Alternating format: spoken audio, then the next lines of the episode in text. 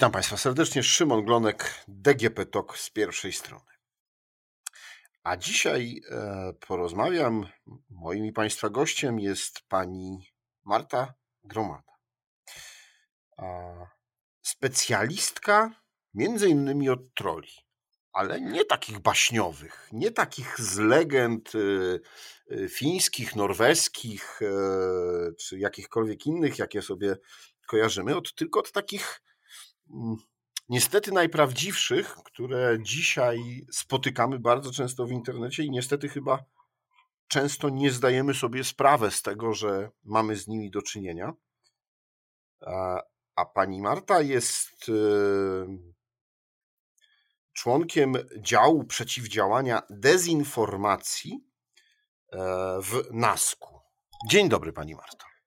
Dzień dobry. E, no to kim jest ten troll, y, którym pani się zajmuje? Och, to prawdziwy użytkownik. To ktoś, kto jest gdzieś tam po drugiej stronie.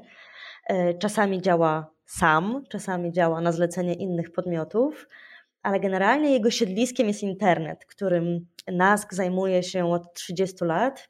I tutaj mój dział, czyli dział właśnie, który walczy z dezinformacją, ten internet nam zabezpiecza. Mm, e, trolem e, nazywamy osoby tutaj już od wielu lat i trochę ten troll już nam e, przeszedł do języka takiego codziennego, do żargonu sieciowego. Wiemy troszkę o farmach troli mm, i wiemy też, że jest to troll szkodliwy. Tak, czyli taki, który sieje e, dezinformację, sieje zamieszanie, specjalnie wprowadza w błąd internautów? Zgadza się. E, publikuje emocjonalne treści, takie prowokujące, które wywołują kontrowersje, zarysowują podziały. E, niekiedy działa właśnie w tych większych takich strukturach, farmach. No i niestety, ale pokazuje, publikuje treści, które są szkodliwe, e, nawet jeżeli te treści, które umieszcza, są jakieś ironiczne lub prześmiewcze, e, to jednak pogłębia gdzieś jakieś podziały, bazuje na e, tutaj jakichś skrótach myślowych, na jakichś stereotypach. Mm, no i właśnie. Czyli jak rozpoznać taką, taką dezinformację?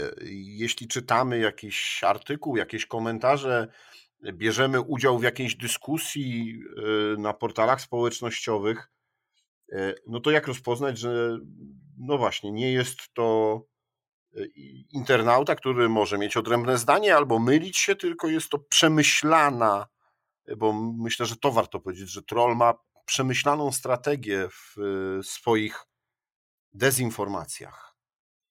E, tak, to prawda. E, e, Trole są jakby z jednym z użytkowników internetu, czyli nie cała dezinformacja leży po stronie troli, ale trole są nosicielami dezinformacji. I tak jak mówiłam wcześniej, żeby zweryfikować, czy ktoś jest tym trolem, czy właśnie osobą, która tylko zadaje pytania, ma jakieś wątpliwości, właśnie warto zwrócić uwagę na to, w jakim celu zostały opublikowane dane informacje, czyli co ten autor tutaj chciał nam powiedzieć. Czy on faktycznie ma jakieś y, przemyślenia, czy ten link, który wrzucił, to jest jakiś link do sprawdzonych mediów, y, czy to jednak jest mocno zabarwione emocjonalnie, y, czy to jest po prostu mm, taka luźna uwaga, czy to faktycznie ma wzbudzać kontrowersje, odnosić się do naszych emocji, a nie wnosić żadnej informacji rzetelnej, sprawdzonej, zweryfikowanej. Mhm. Czyli tutaj e... liczą się intencje. E, ktoś e, nie chce mm, uzyskać tak naprawdę informacji, chce spowodować. Nie pyta po to, żeby się dowiedzieć, tylko po to, żeby wzbudzić naszą wątpliwość. Zgadza się, naszą wątpliwość, ale też, no jak wiadomo, ludzki mózg bazuje na skrótach i uproszczeniach. Dlatego, jeżeli ktoś nam w łatwy sposób pokaże, że czarne jest czarne, a białe jest białe, to nas, nasz mózg to z przyjemnością przyjmie i uzna za prawdę objawioną. Przy czym trzeba byłoby się zatrzymać i zobaczyć, y, że ten podział, który został utworzony na czarne i białe, to tak naprawdę wyklucza pozostałe kolory oraz tę część szarą. Czyli pierwszym takim ostrzeżeniem, pierwszą czerwoną lampką, która powinna nam się zapalić i zamrugać uwaga, e, to jest to, e, kiedy ktoś podaje świat e, w sposób zero-jedynkowy. Ci są dobrzy, ci są źli, to jest prawda, to jest kłamstwo, tak było, tak nie było. Oni mają, my nie mamy, im dadzą, nam zabiorą, oni mogą, my nie możemy, a wczoraj, e, wczoraj mówili, że to jest złe, a dzisiaj mówią, że to jest dobre. E, to tak w dużym skrócie. Oczywiście w kontekście dezinformacji tutaj mówimy o takich kontach, które zamieszczają właśnie kontrowersyjne i zabarwione emocjonalnie te treści. Czyli też autor zwraca na siebie uwagę specjalnie, prowokuje nas chce y, ośmieszyć lub obrazić innych użytkowników, czy też ośmieszyć, obrazić kogoś z zewnątrz. Y, jakby nie jest to krytyka merytoryczna, tylko właśnie emocjonalna. To co zrobić, kiedy y, mamy podejrzenia, że jesteśmy świadkami takich, takich dezinformacji, takich działań? Przede wszystkim nie wdawać się w dyskusję z taką, powiedzmy, osobą, tutaj zastrzeżenie. Mm, e, również e, NASK, jako właśnie ta e, instytucja, która dba o czystość i działanie internetu, uruchomiła taką opcję, jak taką kampanię Włącz weryfikację, gdzie jeżeli widzimy, że dana osoba próbuje obrazić innych, sprowokować do jakichś y, niezbyt mm, miłych zachowań, pobudza jakieś naprawdę mm, bardzo negatywne, kontrowersyjne e, emocje czy tematy, możemy taką osobę do nas zgłosić. Możemy przesłać profil tej osoby w mm, wiadomości mailowej, możemy oznaczyć nas y, jako włącz weryfikację na Facebooku lub na Twitterze a my możemy z, e, z naszymi analitykami sprawdzić, kto za tym stoi. Mhm. Czyli e, wystarczy oznaczyć wasz profil, tak? E, włącz na weryfikację. Tak. Albo wysłać na maila. Jaki to jest mail? Podajmy od razu, bo to ważne. Mhm. Informacja małpa nask.pl. Więc jeśli, jeśli byśmy mieli podejrzenia, to drodzy Państwo, zachęcam do skorzystania. Kto najczęściej stoi za mm, sianiem dezinformacji w polskim internecie? To jest bardzo dobre pytanie. E, tak naprawdę, gdybyśmy mm, chcieli zadać pytanie, co za tym stoi, to e, moglibyśmy wskazać wiele osób, instytucji e, i różnych punktów odniesienia. Nie jest łatwo wskazać jedną osobę. Mm, również w takim spolaryzowanym e, społeczeństwie, jakim jest e, polskie społeczeństwo, to również e, jest trudne, ponieważ tych jakby mm, obozów jest, jest kilka, one się zwalczają i wszystkie mm, w jakiś sposób mogą używać dezinformacji. Dezinformują również liderzy opinii, tak zwani osoby, strony, grupy, które są aktywne wokół y, danego tematu. Y, są to osoby, które budują swój autorytet, są to osoby, które mają już jakieś y, grono zaufanych osób, podają No tak, ale dezinformacja kojarzy mi się z, jak to już raz powiedziałem, z takim działaniem, z premedytacją. Mhm. Że ja wiem, że to nie jest prawda, albo to nie jest do końca prawda, bo tutaj też dezinformacja może polegać na tym, że, że ja część prawdy u, y, ubarwiam albo tak przedstawiam, y, czy, czy, moją wizję tak przedstawiam, żeby ona brzmiała bardzo prawdopodobnie i ona może zawierać elementy prawdy. Tak, tak. No, to jeśli to są, nie wiem, liderzy opinii, czy jeśli to są osoby znane, czy jeśli to są jakieś znane grupy, no to robią to z premedytacją, czy robią to z jakiejś niewiedzy nie, albo. Tutaj w nomenklaturze badaczy czy osób, które zajmują się mediami i problematyką dezinformacji, udało się ustalić taki jasny podział już tej dezinformacji, którą obserwujemy. Czyli mm, oprócz tego, że dezinformacja może być świadoma, jest również ta, która jest nieświadoma. E, jest również dezinformacja, która, która jest celowym działaniem, e, zaburzeniem, sfabrykowaniem. Jest również misinformacja, czyli dezinformacja niezamierzona. W efekcie braku wiedzy, nieznajomości kontekstu, e, powielamy nieprawdziwe, niezweryfikowane informacje bezkrytycznie. Mm, I one są udostępniane bez intencji wyrządzenia krzywdy. Czyli, Czyli to jest takie trochę słyszałam, bo moja sąsiadka ma szwagra, który ma ciotkę, y, która coś tam. Zgadza się. Zgadza się. Nie mamy pełnego obrazu, y, ale chcemy koniecznie podzielić się tą informacją. Y, nie znamy się na tym, nie wiemy, czy to jest prawda, czy nie, ale na Facebooku wyskoczyła mi taka informacja, a przecież Facebook to sprawdzone informacje opublikuję dalej, przekażę. Oprócz tego, jeszcze w obrębie dezinformacji możemy mówić też o złośliwych lub szkodliwych wiadomościach, mm, czyli informacje prawdziwe udostępniane po to, żeby wyrządzić krzywdę. Także takie trzy główne grupy dezinformacji y, się wyróżnia. Także bardzo ważne jest, żeby pamiętać, że to jest nie tylko celowe działanie, nie tylko tekstowe, ale również audiowizualne, SMS-owe, e, e-mailowe mm, i właśnie e, rozpowszechniane świadomie lub nieświadomie, ale zawsze wpływające negatywnie na e, odbiorców. Pani Marta, czy możemy, albo czy Państwo badając, sprawdzając, weryfikując, widzicie, że są jakieś wyspecjalizowane grupy, wyspecjalizowane albo specjalne tematy, e, wokół których e, poruszają się trole i właśnie sieją taką dezinformację? Tak, możemy pogrupować pewne wątki tematyczne, które obserwujemy. E, my robimy to w różnych tematach, tutaj zakresach. Najaktualniejszy to temat wojny w Ukrainie. I możemy, y, tak jak na początku mogliśmy zauważyć, przejście z tematów antyszczepionkowych na tematy antyukraińskie. Tak również teraz w obszarze jednego tematu możemy zaobserwować takie właśnie y, podziały na pewne grupy.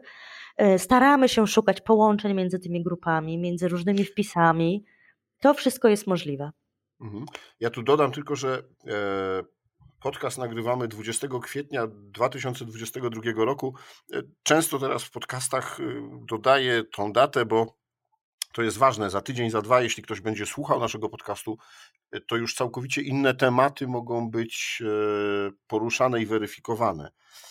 Dlatego, dlatego myślę, że to takie ważne. To proszę mi powiedzieć, jednym z tematów, no pani mówi, że jest kwestia ukraińska, nazwijmy ją tak. Mhm. I tam yy, myślę, że ważnym tematem jest wojna i też, nie wiem, podejście yy, czy, czy uchodźcy, może o, tak, tak to nazwijmy. Yy, jak te tematy się zmieniały od 24 lutego do dziś? Czy to widać, że są kładzione inaczej naciski albo na coś innego zwracają uwagę dezinformatorzy? Tak, tak, e, jak, jak najbardziej. Tak jak Pan zauważył, te tematy fluktuują, zmieniają się również w obszarze jednego tutaj wątku, czyli wątku tego, co się dzieje w Ukrainie obecnie. E, I no jako analitycy, właśnie naszym zadaniem jest to nie, nie tylko wyłapanie tej dezinformacji, wskazanie tych miejsc, ale również pokazanie, jak to się zmienia w czasie i y, gdzie to przechodzi. I tak jak na początku y, działań wojennych y, tutaj widzieliśmy, że to pobudzenie lęku, jakby grożenie wojną, sianie paniki wśród obywateli było pierwszym celem. Drugim celem było w tym momencie, kiedy Polacy tutaj jakby zdali tę lekcję wzorcowo i Ale przyje... to, to ja tylko dopytam, przepraszam. Mhm. Czy chodziło o to, żeby co, zniechęcić nas do pomagania? Tak, czy... tak, tak, tak, tak. Żeby wzbudzić właśnie lęk przed tym, co może nadejść, żebyśmy nie podejmowali żadnych działań jako też państwo, żeby osłabić tutaj nasze obywatelskie tutaj poczucie niesienia pomocy. E, I to się nie udało, to w jakimś stopniu zostało nie do końca sprecyzowane, e, ten efekt taki, jak, jak, jak, jak oczekiwano. I w, zauważyliśmy, że ten, e, to ostrze zmieniło się, i w tym momencie dezinformacja dotyczyła samych uchodźców. E, to też było widoczne, były takie filmy, które pokazywały e, uchodźców na granicy. E, tutaj próbowano część winy za sytuację na granicy przerzucić na stronę polską, na to, jak działa, działają polskie właśnie tutaj pogranicznicy, tak? czyli jak, mhm. dzia jak działają urzędnicy, e, jak bardzo jest to problematyczne e, również wiele strachu wobec tych osób, które przychodzą, których nie znamy, co, co z nimi przyjdzie. A za tym poszły kolejne działania, e, ponieważ próbowano pokazać Polskę jako taki kraj nieprzyjemny, zacofany, niegościnny, ale nie w mediach polskich czy w mediach tutaj społecznościowych w języku polskim, ale próbowano dotrzeć do mediów zagranicznych. I to się udawało. Takie niesprawdzone informacje, takie wywiady z osobami, które były niezweryfikowane, pokazywały się gdzieś w mediach. E, ingerowaliśmy również tutaj, e, informowaliśmy, zaznaczaliśmy, że to nie są sprawdzone e, osoby, źródła informacji, że to, taka sytuacja nie miała miejsca. No jakby dużym też tematem był strach przed uchodźcami, to co miało się dziać wokół uchodźców tutaj na terenach przygranicznych. E, to bardzo szybko eskalowało, to bardzo szybko się zmieniło i to bardzo mocno e, też e, oddziała, oddziaływało na mieszkańców przygranicznych terenów. Ten lęk bardzo szybko został wzbudzony i też trzeba było bardzo dużych nakładów tutaj różnych jakby interesariuszy, żeby uspokoić tę sytuację. A następnie przeszliśmy do kolejnej fazy, czyli dzielenia Polaków i Ukraińców na terenie Polski. I to już to jest taki trend, który się utrzymuje dłużej. On się objawia e, w kilku tematach, one się zmieniają również. Na początku była to kwestia sanitarna, czyli tych szczepień, miejsc w szpitalach, miejsc zamieszkania osób. Teraz widzimy, że przeszliśmy przez choroby, które mieli przynieść ze sobą uchodźcy, również te zajmowanie szpitali, otrzymywanie wsparcia socjalnego od państwa i doszliśmy do, do kwestii mieszkań, szkół, e, właśnie rynku pracy, i teraz to są tematy, w których obserwujemy e, dezinformację. E, także takie bardzo społeczne, gdzieś tam oddziałujące na, na historyczne zaszłości, na stereotypy, na podział ekonomiczny Polaków, na wskazanie takich miejsc, w których może nie do końca Polacy są zadowoleni z tego, jak sytuacja wygląda w Polsce. E, I e, to widzimy, że to ciągle funkcjonuje. E, no dobrze, pani kilka razy mówiła, że badamy, sprawdzamy, no ale mm, wasza praca nie polega tylko na tym, żeby się dowiedzieć, jakie są trendy i jak teraz wygląda dezinformacja, ale no jest ten zespół, którym pani jest, ma przeciwdziałać. Mhm. To co robicie, żeby przeciwdziałać? Co robicie, żeby nie wiem, blokować, żeby nie pojawiały się takie treści, czy żeby Polacy, nie wiem, w jakiś sposób reagowali na nie? Mhm. E, tak, tak, tak jak powiedziałam, po pierwsze jest profil, włącz weryfikację, więc jeżeli ktoś spotyka się z jakąkolwiek treścią, którą która jest podejrzana, czy jest to link, czy jest to filmik, czy jest to SMS, warto to do nas wysłać i wskazać po prostu w tytule, że mamy do czynienia z możliwą dezinformacją i nasi analitycy to weryfikują. Oprócz tego monitorujemy na co dzień y, te wpisy dezinformujące. No nie tylko je monitorujemy, ale również tutaj zgłaszamy do odpowiednich mediów prosimy o zablokowanie, zdjęcie tych, tych treści, które są jawnie tutaj dezinformujące.